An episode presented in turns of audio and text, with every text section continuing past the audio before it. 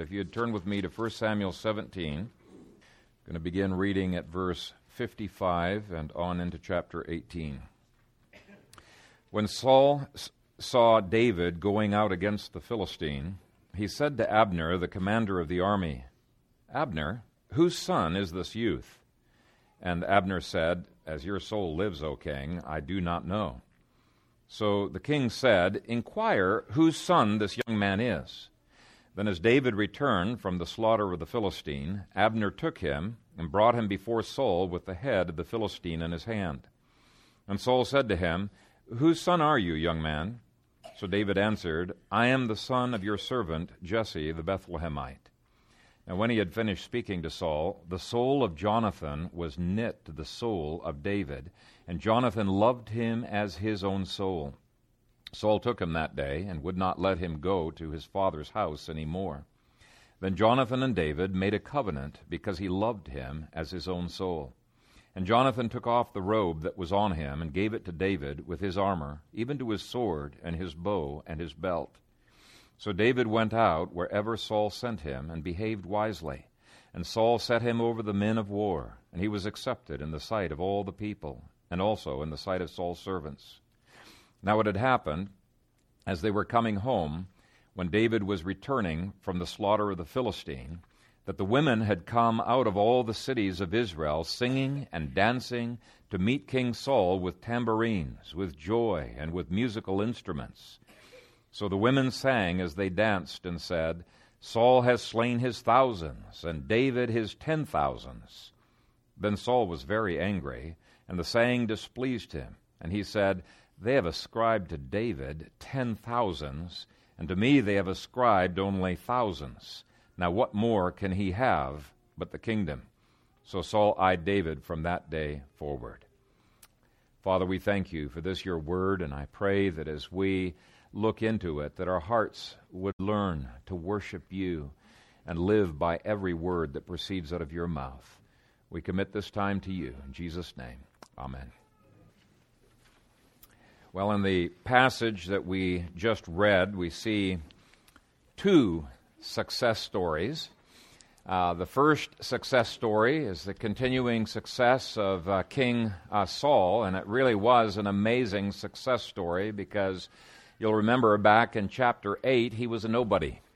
Uh, nobody really knew him. He came from a small clan, and uh, he didn't even consider himself to be worthy of kingship uh, he uh, came into national highlight in chapter 9 and he uh, got celebrity or hero status in chapter 11 and from that time on it just seemed like he couldn't lose a battle. He just won battle after battle after battle in the following years. And he reminds me of michael phelps uh, a guy who has won more swimming competitions than just about anybody else.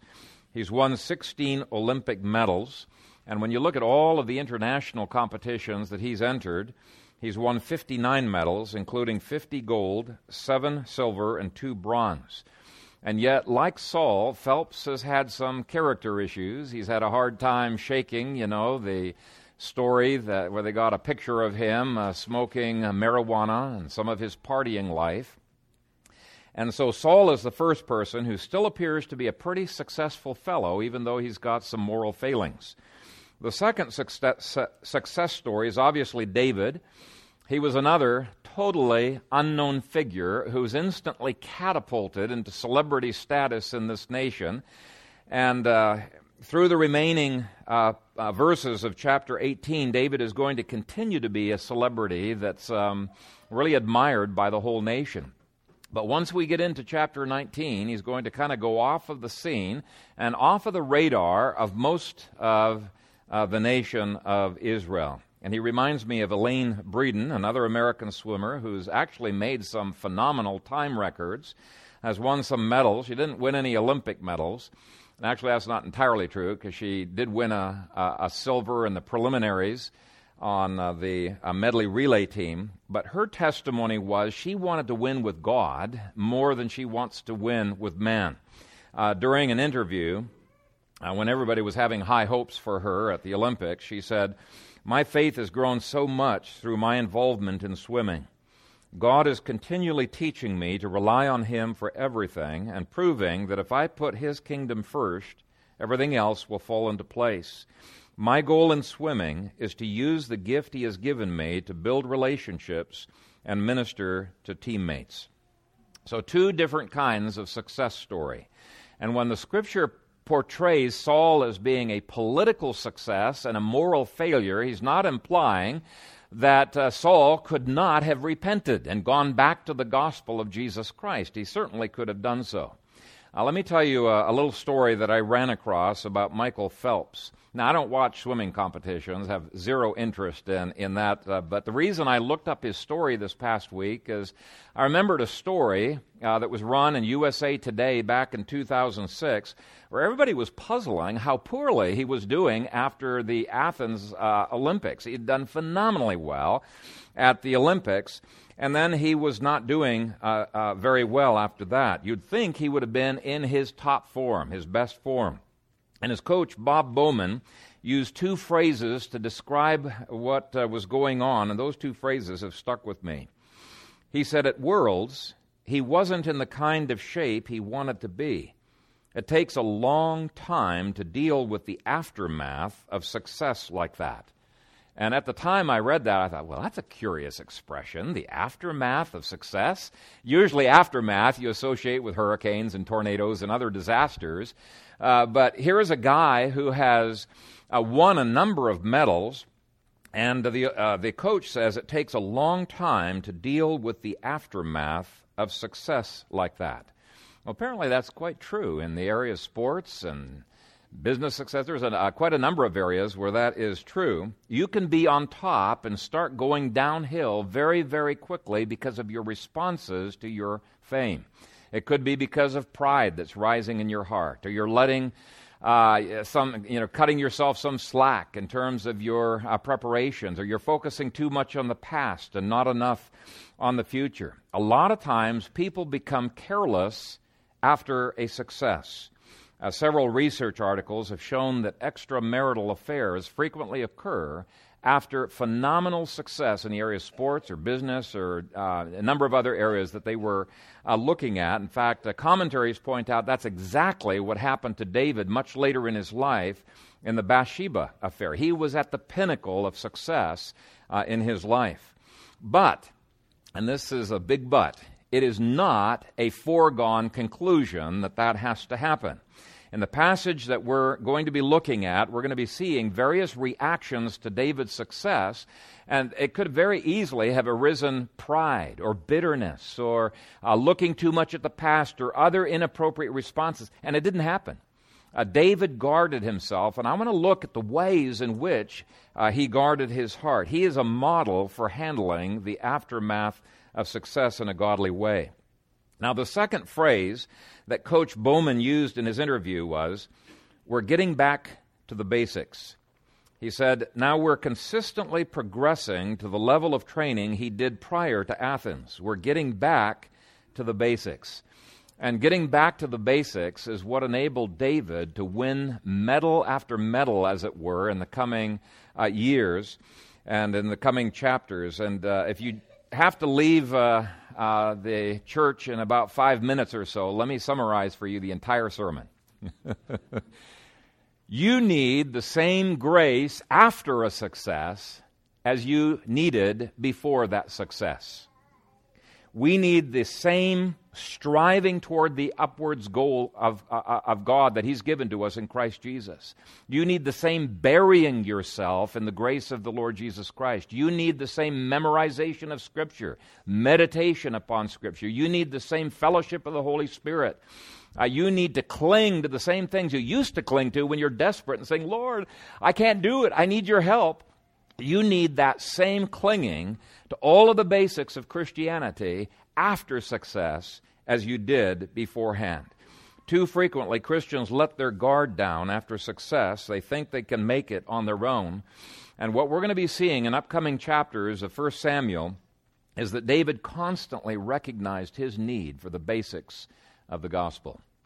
So we're going to take a look at the aftermath of uh, success in David's life. There's five reactions to what David did, and I think these are very typical reactions that you'll find uh, down through history. The first reaction that you'll find is that sometimes false friends will start to cling to you, and they will be friends because they want to use you. Uh, athletes frequently find this to be true. Take a look at chapter 17 and verses 55 through 58. When Saul saw David going out against the Philistine, he said to Abner, the commander of the army, Abner, whose son is this youth? Abner said, As your soul lives, O king, I do not know. Now, that ought to seem extremely strange to you because David's been living at the palace for quite some time. He's been playing the harp uh, for, for David. In fact, I want you to flip back to chapter 16 just to be reminded a little bit of the context there. Saul really ought to know the background of David. In verse 14 of chapter 16, Saul is plagued by an evil spirit.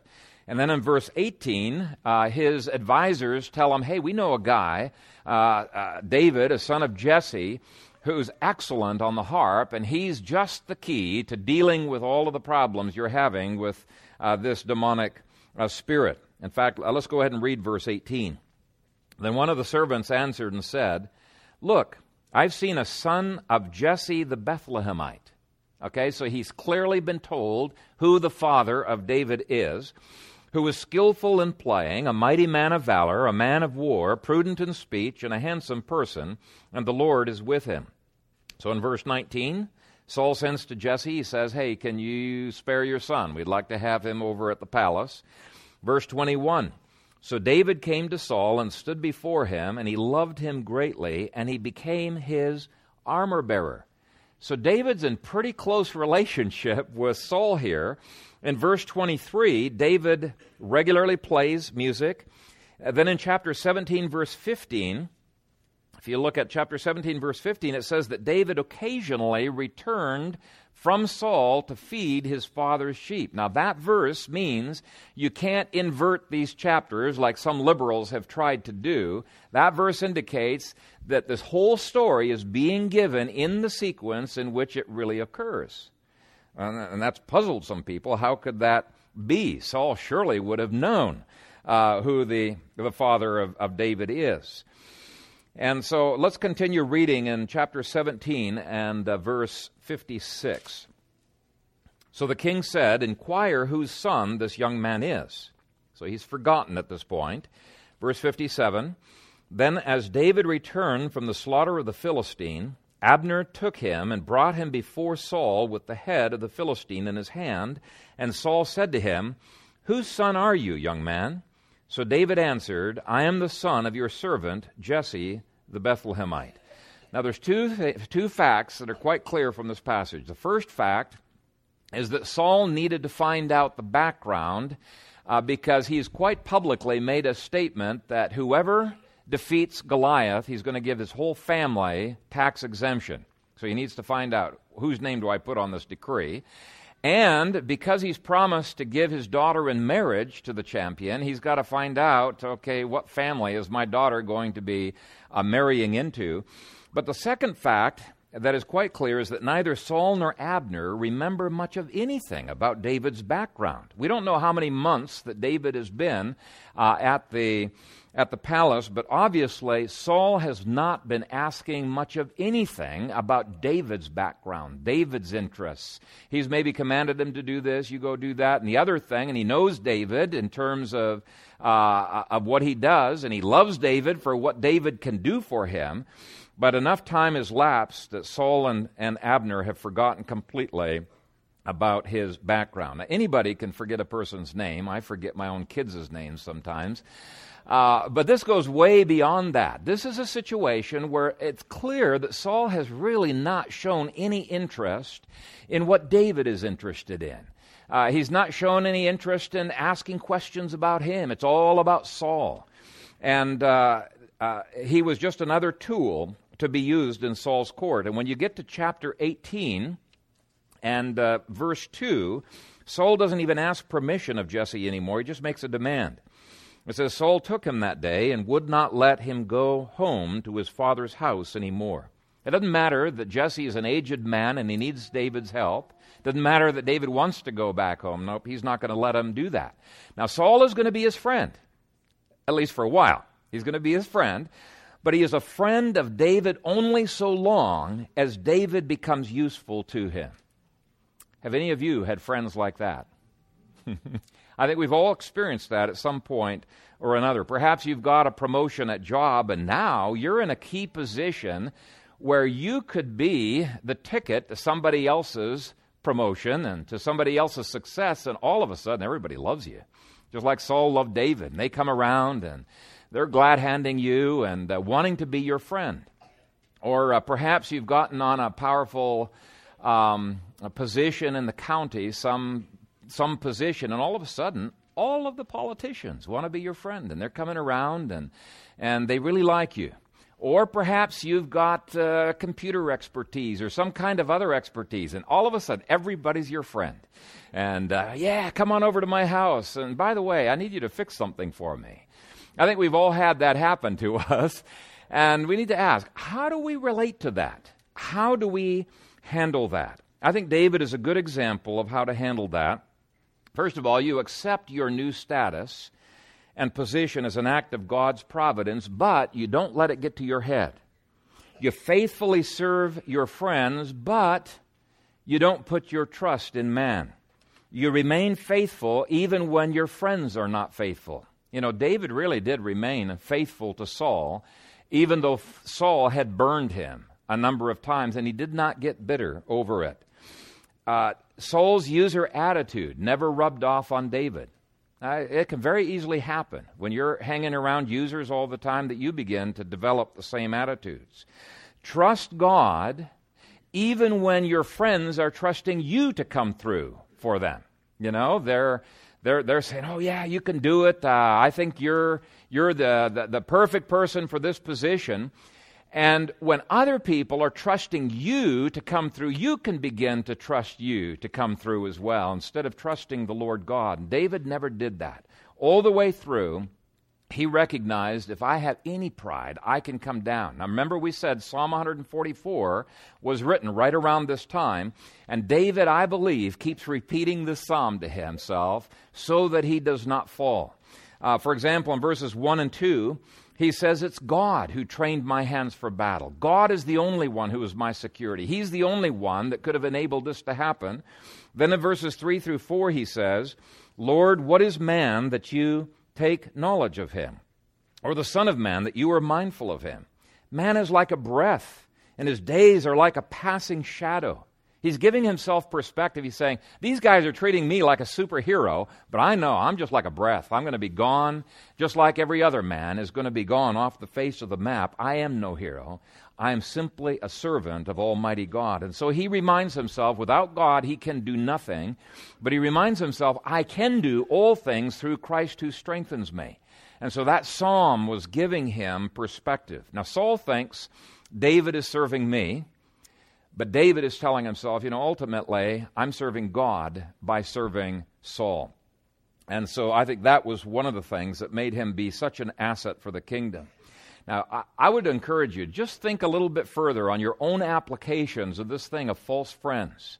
Uh, if you've had, if you've been burned by false friends, ask yourself, Lord, how is it you want me to relate to these false friends. Some people will just get bitter and say, I just don't want to have anything to do uh, with those people. But I think there's a lot more that the Lord uh, wants sovereignly to bring into our lives so that we will grow in Him. So just do a little bit of thinking on your own in, in terms of further application. A second part of the immediate aftermath of David's success is that he found true friends who would stick by him. So there were false friends and there were true friends, and the first true friend was obviously Jonathan. And so let's read in chapter 18, verses 1, 3, and 4. Now, when he had finished speaking to Saul, the soul of Jonathan was knit to the soul of David, and Jonathan loved him as his own soul. Now, the phrase, the soul of Jonathan was knit to the soul of David, shows that he was a kindred spirit. And the phrase Jonathan loved him as his own soul shows he was totally committed to David. Okay, he was to be a lifelong friend. And what is even more remarkable about this friendship is that Jonathan was 46 years old and David was only 18. So there's a huge disparity in their age, and yet they were very close friends.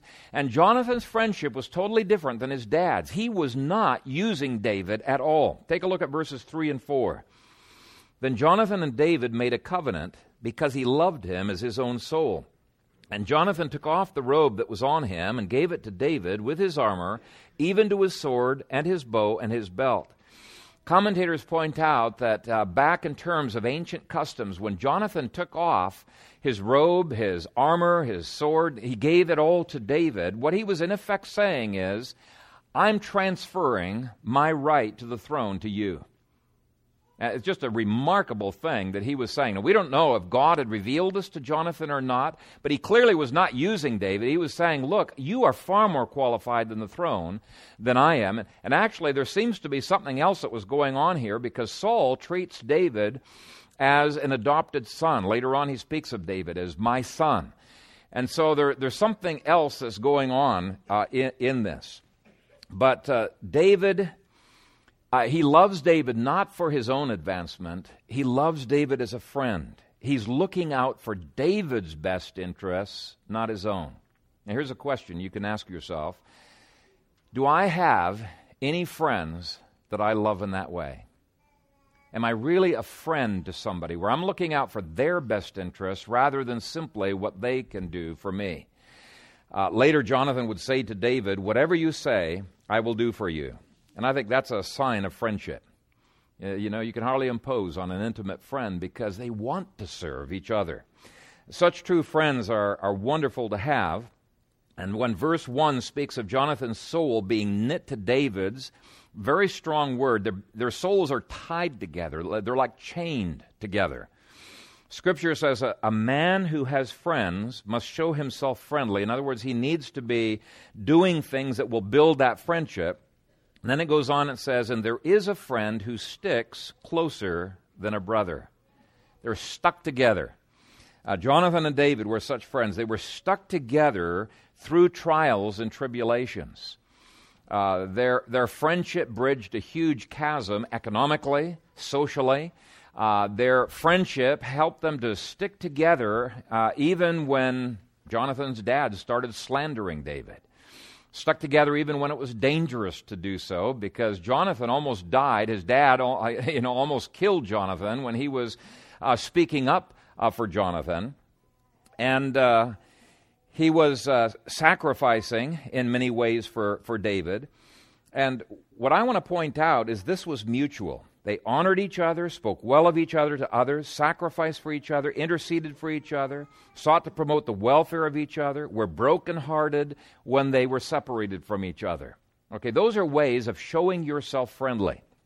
Honor, building up, defending each other, communicating at a heart level, sacrificing, promoting the welfare of each other, praying for each other. So God knew David was going to be facing some tough times and he knew that he needed a friend to take him through those tough times. And God knows how to bring a friend into your life at just the right time. Just the right time. An intimate friend is a very rare thing. Uh, most people only have one, maybe two, uh, such bosom friends in their lifetime. Some people have not had any. Uh, Jesus only had one bosom friend. It was the Apostle John. Now, he was close to Peter and uh, James as well. Uh, but there's something different about a bosom friend. And if God has blessed you with a bosom friend, do not take that for granted. What you need to do is show, show yourself friendly. You need to invest in that friendship and stir it up. But any true friend, whether it's a bosom friend like the Apostle John, or a very, very close friend like Peter and James, or just regular friends like Mary and Martha and Lazarus and the other apostles, you need to invest in your friendships uh, and uh, value them. Now, I say that this true friendship happened as the aftermath of David's success because it was only as his faith was evidenced in this battle and his true heart was evidenced in the speech that he gave that Jonathan was able to see David really is a kindred spirit with him. It was, uh, it, it was manifested. Until your heart is exposed, you're not going to be able to make faithful friends. Now, you'll be able to make shallow friends, but not faithful friends. The kind of heart you have is the kind of heart you're going to attract in friendships. This is one of the reasons why Saul was just surrounded by users. They were friends, but they were user friends. That kind of friend can smell your user heart a mile away. And so don't expect to have faithful, godly friends unless you are passionate for godliness yourself. Okay, like is going to attract uh, like. And uh, uh, David was willing to die for God in his fight with Goliath.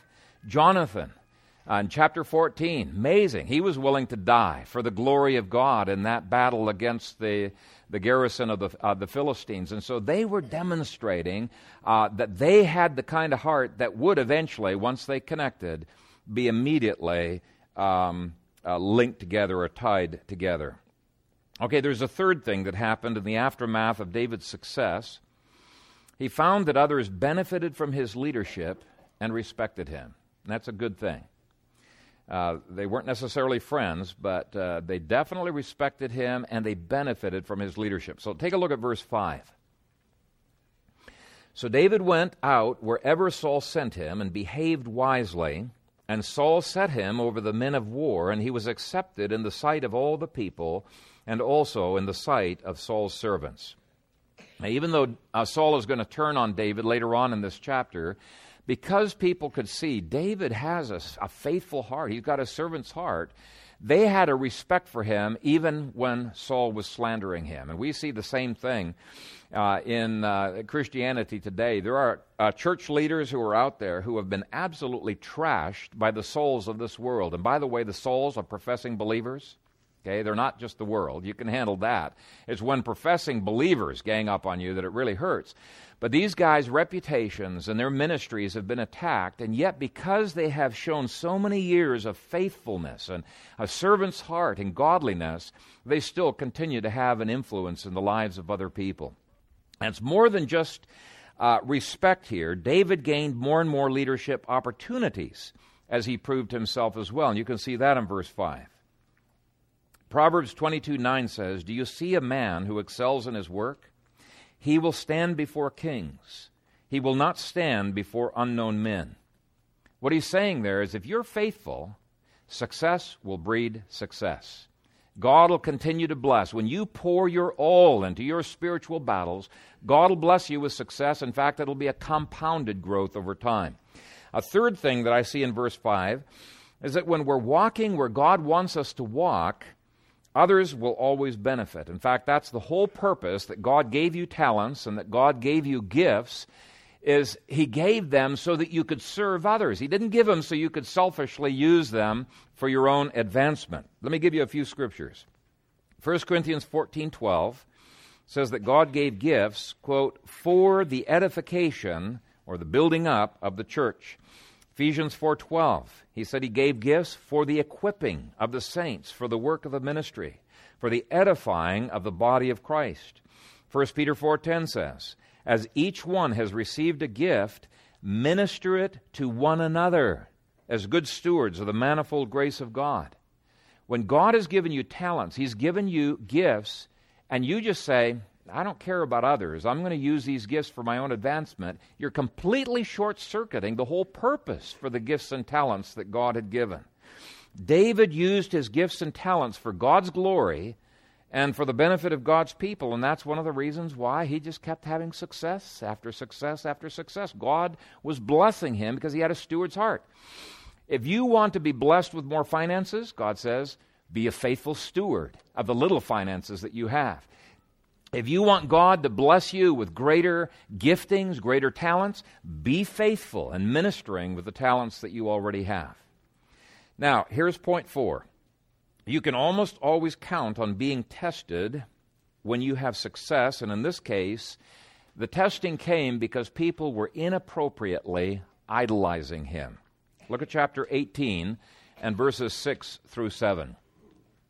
Now, it had happened as they were coming home, when David was returning from the slaughter of the Philistine, that the women had come out of all of the cities of Israel, singing and dancing to meet King Saul with tambourines, with joy, and with musical instruments.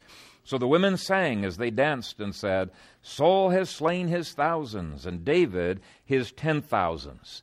This is an example of hero worship. These women didn't even know David before this day, but as news of his uh, slaying of Goliath comes out, his valor, uh, the real David, with all of his foibles, gets completely lost in the rhetoric of hero worship or celebrity worship. David had not killed 10,000 people that day. Okay? It's just ridiculous what they are saying. You know, a person has become an idol when you find people who don't even know him singing his praises or weeping over him.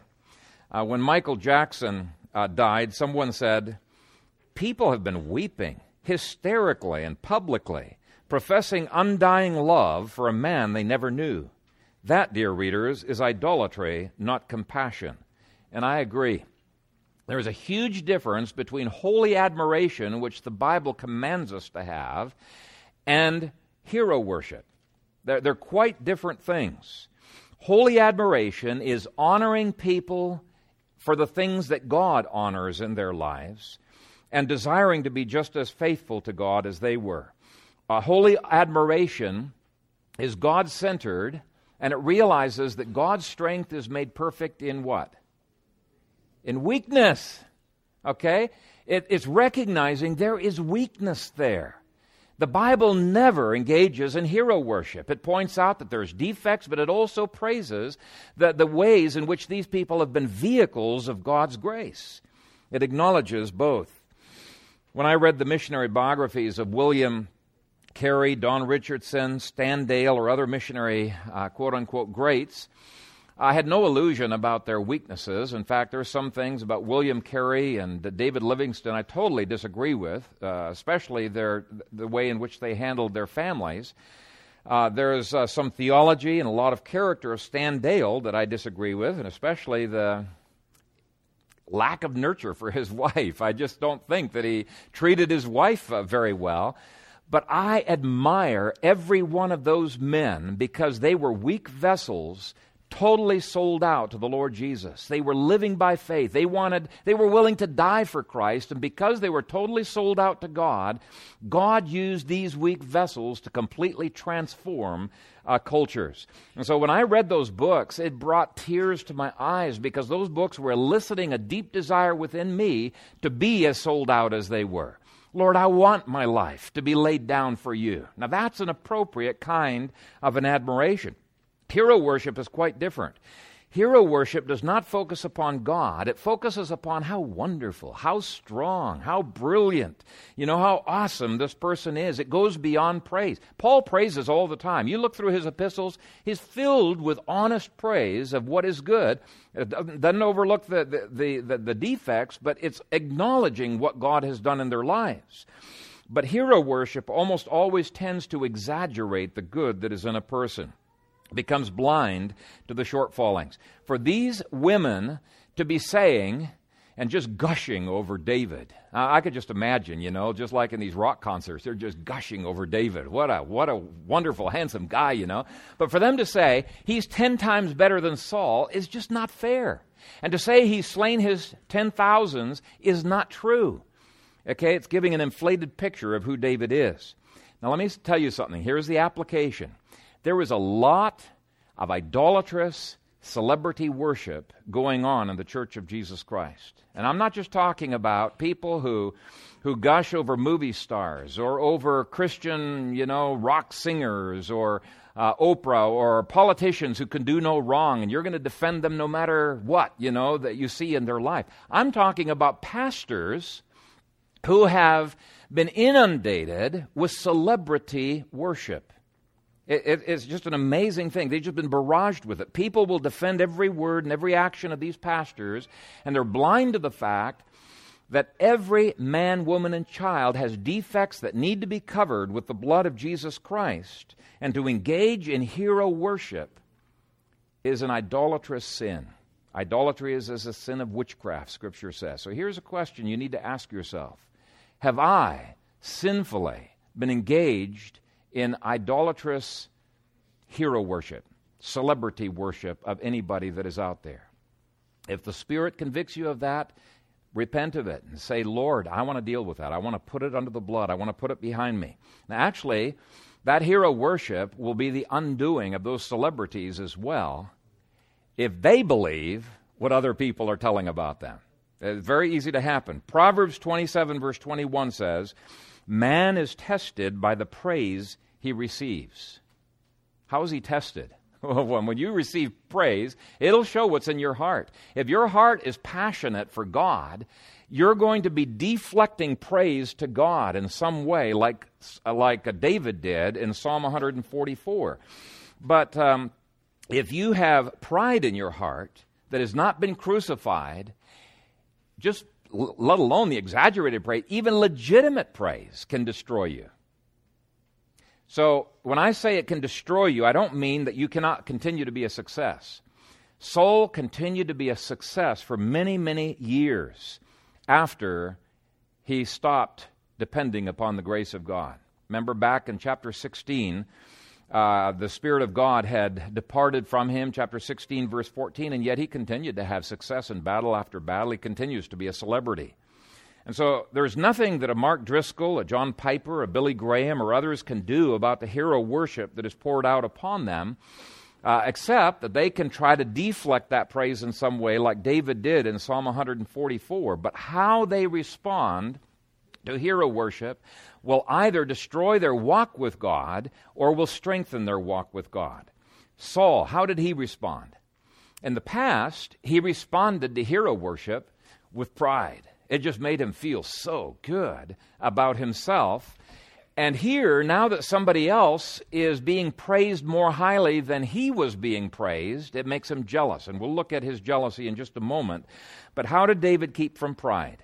Well, I've already hinted at it in Psalm 144. I think he kept repeating that to himself. Don't believe that. Don't believe that.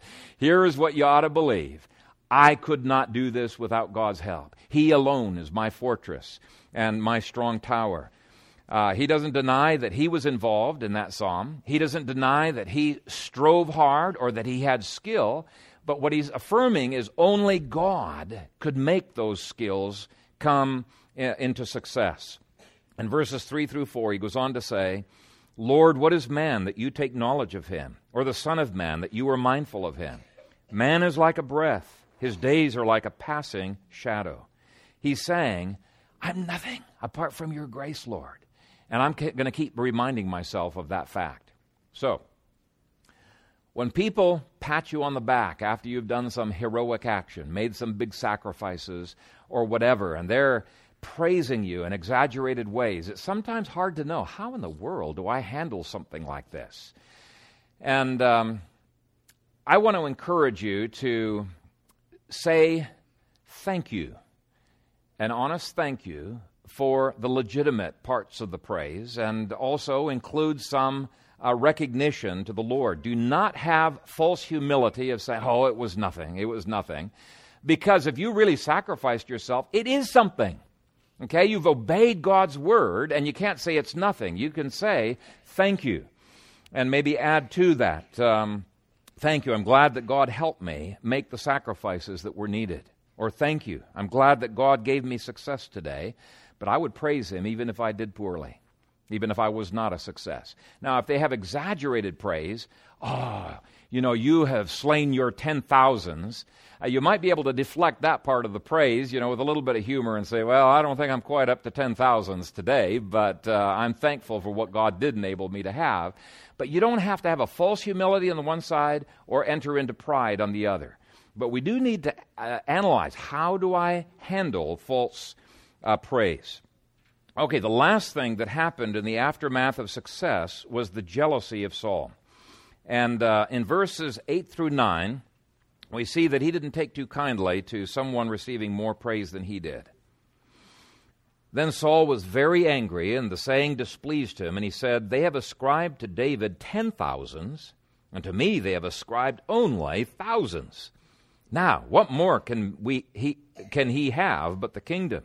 So Saul eyed David from that day forward. Now, it's really ridiculous when you think about it because the praise for Saul was exaggerated as well. But he wants it to be even more exaggerated. And so, the way the text is written, it's so clear that the anger flowed from his pride, right? So, pride led to anger. Anger led to displeasure within his heart against David. The word displeased in the Hebrew there means to look disparagingly or disapprovingly upon something. Now, there wasn't anything David had done wrong. But because of this attitude within the heart, nothing David did could be right in the eyes of Saul. And then verse 9 says that Saul eyed David. Now, the Hebrew word can have two different meanings.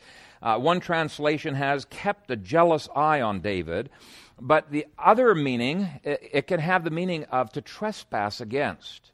And so the New American Standard uh, Commentary excuse me, the New American Commentary says that it's probably a double entendre here that he kept a jealous eye on David for the purpose of transgressing against him, for the purpose of sinning. Jealousy will always do that. This is why you cannot tolerate jealousy within your heart. It will always end up in sinning against somebody. Jealousy is a d- destructive force. If it can't have what it's jealous of, it will seek to destroy uh, what it is jealous of. So, if you are one of those jealous Sauls, remember, Saul is a professing believer. If you're a jealous Saul, there's two lessons I would like you to learn. And the first lesson is that jealousy comes out of a defective heart. You're never going to be able to conquer your jealousy by just saying, I'm going to stop being jealous. I'm going to stop being jealous. No, you've got to go after the root issues that are inside of the heart. And really, that's true of any sin. It's sort of like you see ants in your, in your dining room or in your, in your kitchen, and you say, okay, I'm going to kill all of the ants that I see. And you're killing these ants, but if you don't poison the nest, that queen is going to be producing ants much more quickly than you can kill them off. Well, in the same way, if all we're doing is dealing with the outward behavior, we're not going after the heart, we're not poisoning the queen. And we're never going to be able to conquer that jealousy. This is really true of any sin. I'll just give you one example and we'll move on. But if you've got a child who's got a habit of lying, you can't just keep harping on, you got to stop lying, you got to stop lying. No, you got to find out what is motivating this lying. You know, if it, is it pride? Is it laziness? You got to go after the queen ant and poison her uh, within. And once you destroy the motivations, then you can deal with the lying. The second lesson I would like to give to the souls in our midst is that without the presence of the Spirit in your life, you're going to go faster and faster in a downward slide into sin. Now, initially, that slide into sin might be very, very slow and you feel secure and safe. But before long, it accelerates to the point where you can't come back. And so, one of the things you need to do is to cling to the Spirit every day. Realize, but for the grace of God, I'm going to go exactly where Saul went. This is what David said, you know, when he sinned, he said, Oh, take not thy Holy Spirit from me. He was desperate for God to be in his life because he knew apart from the Spirit, he couldn't go anywhere. We need to have that same desperation. Now, if you're a David, there's one application I want to leave with you from the fifth point. Make sure that you are not polluted by the bitterness and the jealousy of your foes. And this is so easy to happen to us. It, it just spreads. Jealousy, bitterness, those things, they just spread. Hebrews 11 15 says, looking carefully, lest anyone fall short of the grace of God, lest any root of bitterness springing up cause trouble, and by this many become defiled. So easy to become defiled by bitterness if you don't watch out. And I'm not talking about your own bitterness, I'm talking about somebody else's bitterness. After a while, you start getting bitter. You take that on yourself. And so, how did David avoid that? Well, he prayed for Saul. He loved Saul. He sought to promote Saul. He sought to serve Saul. He overcame evil with good. When Saul cursed him, he blessed Saul. Okay, this is Romans 12, 9 through the end of the chapter. You can use those as practices when people have been evil against you. Do not be overcome by evil, but overcome evil with good. Now, let me conclude by encouraging you to do in the spiritual realm what Coach Bowman uh, told Michael Phelps that he needed to do in the swimming pool. In order to keep winning medals after his first Olympics, he had to let that first Olympics go. And he had to let the naysayers go. And he had to let all of the, the, the, the, celebrity worshippers go behind him, and he needed to start pressing forward and having his vision for what he uh, would do next. He had to go back to the basics, train harder, and seek to keep improving. And, brothers and sisters, if you have that attitude in the spiritual realm, if you keep going back to the basics, you keep training, you keep pressing toward the upward call that you have in Christ Jesus, there is no reason why God will not say when you get to heaven, Well done, thou good and faithful servant. And there's no reason why you cannot have success after success in life. And uh, our successes don't always look like the world. Sure didn't look like David was being successful. We know from hindsight he was. It seemed like he was being defeated. No, no, no, no. God was preparing him. It was success after success in his life. And so you'll be able to receive these spiritual medals from the Lord in life. He says, Well done, even now. But in your spiritual Olympics, you're either going forward or you're going backward. And the Olympics, if they don't keep training, other people are going to beat them, aren't they? And that's true in our lives as well. Here's my concluding scripture Philippians 3 13 through 14. Paul said, Brethren, I do not count myself to have apprehended, but one thing I do, forgetting those things which are behind and reaching forward to those things which are ahead, I press toward the goal for the prize of the upward call of God in Christ Jesus. And it's my prayer that that would be your goal in life as well. Amen. Let's pray. Father, thank you for your word. And I pray that you would take the feebleness and the weakness of this preaching, that you would cause us to grow through that word that is quickened to our hearts by your Spirit. May we be true friends uh, to those uh, who are around us, not false friends who are users, but friends like David and Jonathan. And I pray, Father, that you would bless this, your people, that you would help us to not be overcome by evil, but to overcome evil with good. Help us, Father, to go back to the basics every single day of our lives, to never forget that we need your grace day by day. Uh, and help us to keep pressing toward that upward goal in Christ Jesus.